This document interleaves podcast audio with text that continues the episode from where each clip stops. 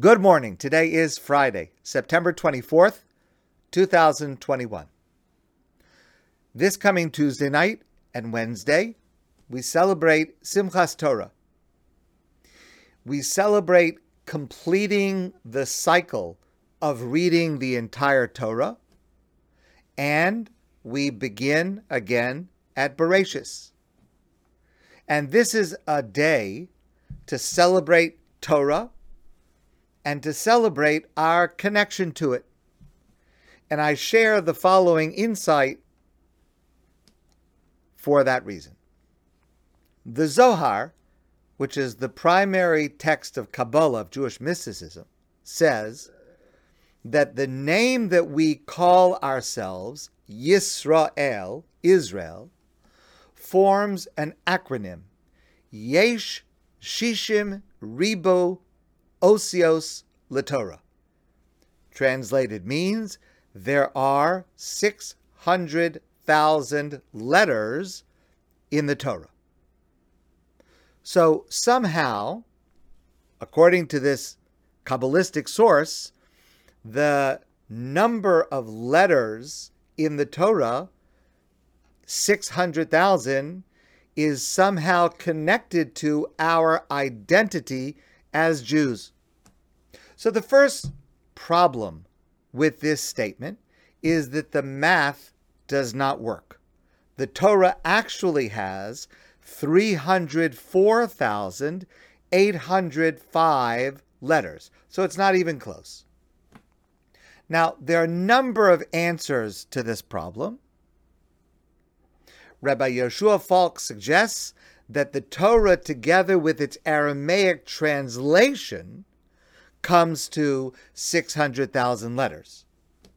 There are others who suggest that many Hebrew letters are actually composed of several smaller letters.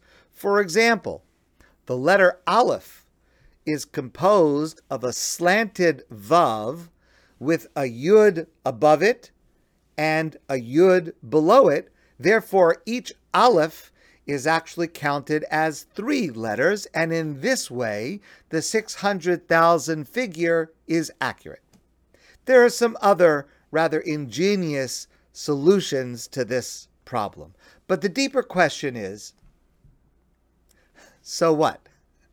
What is the significance of us knowing this number?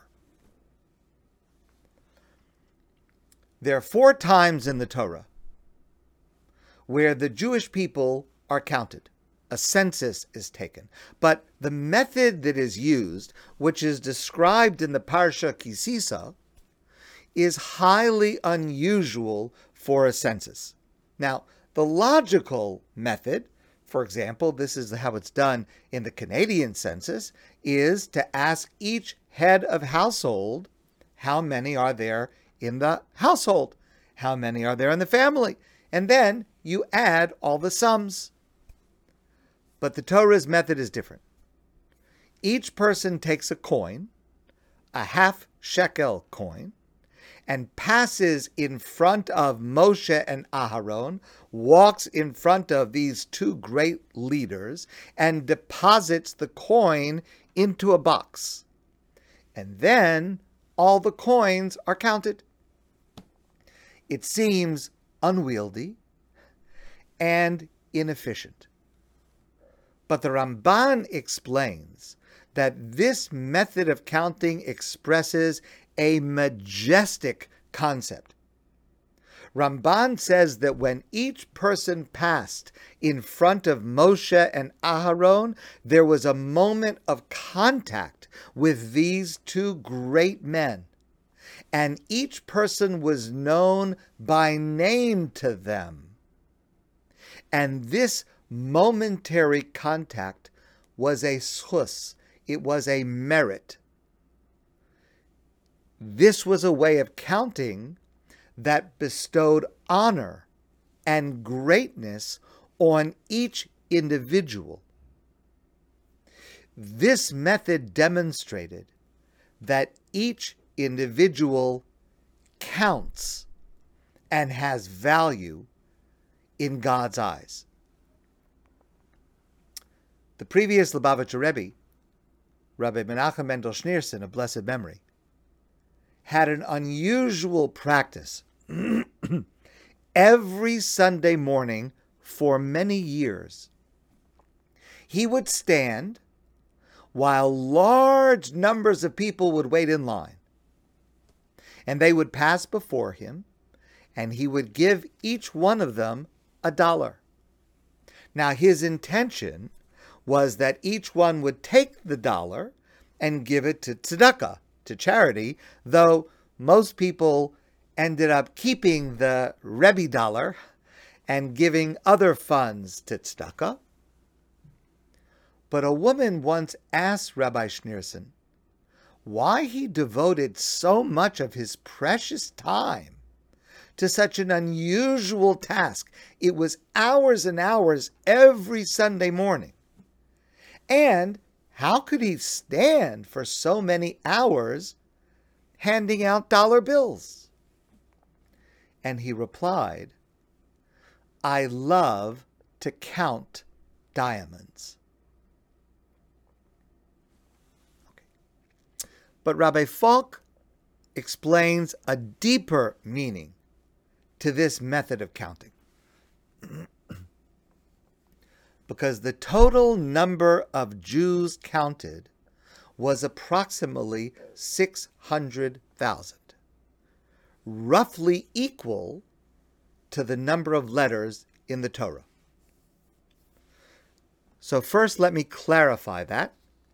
In the text of the Torah, 600,000, just over 600,000, is the number of men ages 20 to 60 who were eligible to serve in the army.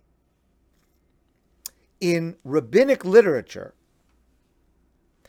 and in Rabbi Falk's usage, the number 600,000 becomes a metaphor, a shorthand for the entirety of the Jewish people.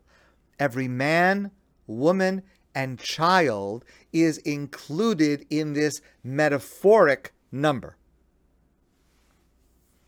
So 600,000 is not mathematically accurate, but it is the spiritual reality of describing the entire Jewish people.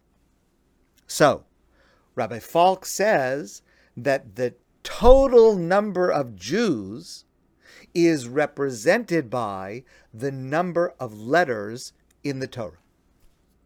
And this teaches, explains Rabbi Falk, that the soul of every Jew has a connection to a single letter in the Torah. And the reason the Jewish people were counted one by one in the Parsha of Ki Sisa is that this counting was the ceremony by which each Jew became connected to his or her letter. This unique census created the intrinsic bond between the Jewish people and the Torah. And just like a Torah scroll, where if even a single letter is missing, the entire scroll is invalid, so too is the Jewish people incomplete when the voice of any single Jew is silent. Every mitzvah that I do, every word of Torah that I study and that you study, is part of the tapestry of Klal Yisrael, the entire Jewish people. But it's not just a part of that tapestry, it is a necessary, unique, and irreplaceable part of that tapestry. It is a link without which the entire tapestry is weakened if I don't do a mitzvah I could have done, it cannot be made up by anyone else. If my letter the letter to which I am connected is not there, or is incomplete, or faded, or blurred, or cracked, the entire Torah is incomplete. Rabbi Abraham, Abraham Joshua Heschel wrote, The world is a gate, not a wall. Today we stand coming towards the end of this high holiday season. It has been historic, challenging, surreal, and for some of us, hopefully, one of the deepest spiritual experiences of our lives. And as it draws to a close in just a few days, we find ourselves at a crossroads. We have to ask ourselves a question about this high holiday season. Is it a wall or is it a gate? Is it a wall is it the conclusion for us of our Jewish year? Have we finished our Jewish activity until next year? Or is it a gate? Is it a beginning from which to grow and deepen our Jewish roots in the year to come?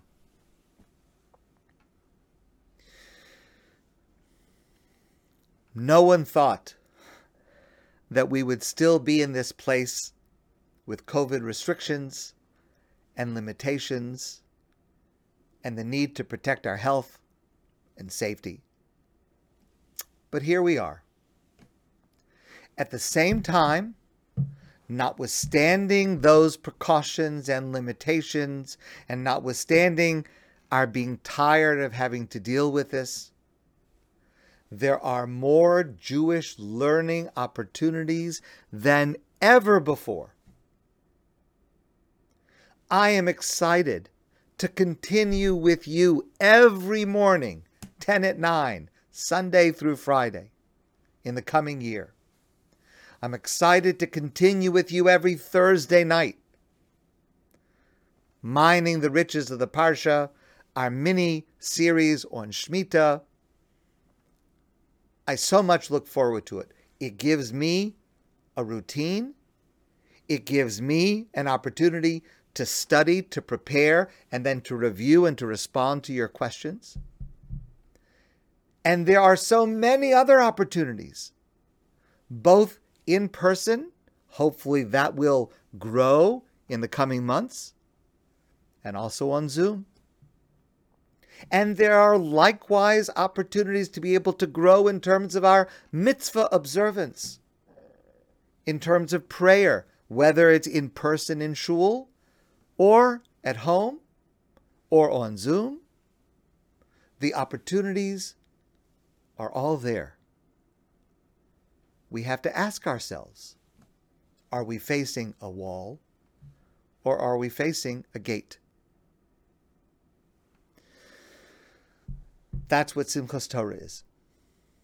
Simchas Torah is the celebration to find your letter, to connect with your letter in the Torah, and for me to connect with my letter in the Torah, to permit it to resonate, to cause it to sing aloud, because only you can cause your letter to sing out loud, just as only I can cause my letter to sing out loud. And only then, if all of us do that, will the Torah be complete. That's what Simchas Torah is for. Let it be joyous. However, we are going to celebrate it, let it be a joyous celebration. Let it be a gate into a coming year of study of Torah, hopefully together, and the performance of God's mitzvos. That's why the number 600,000 is so important to connect with the identity of the Jewish people and the content of God's Torah.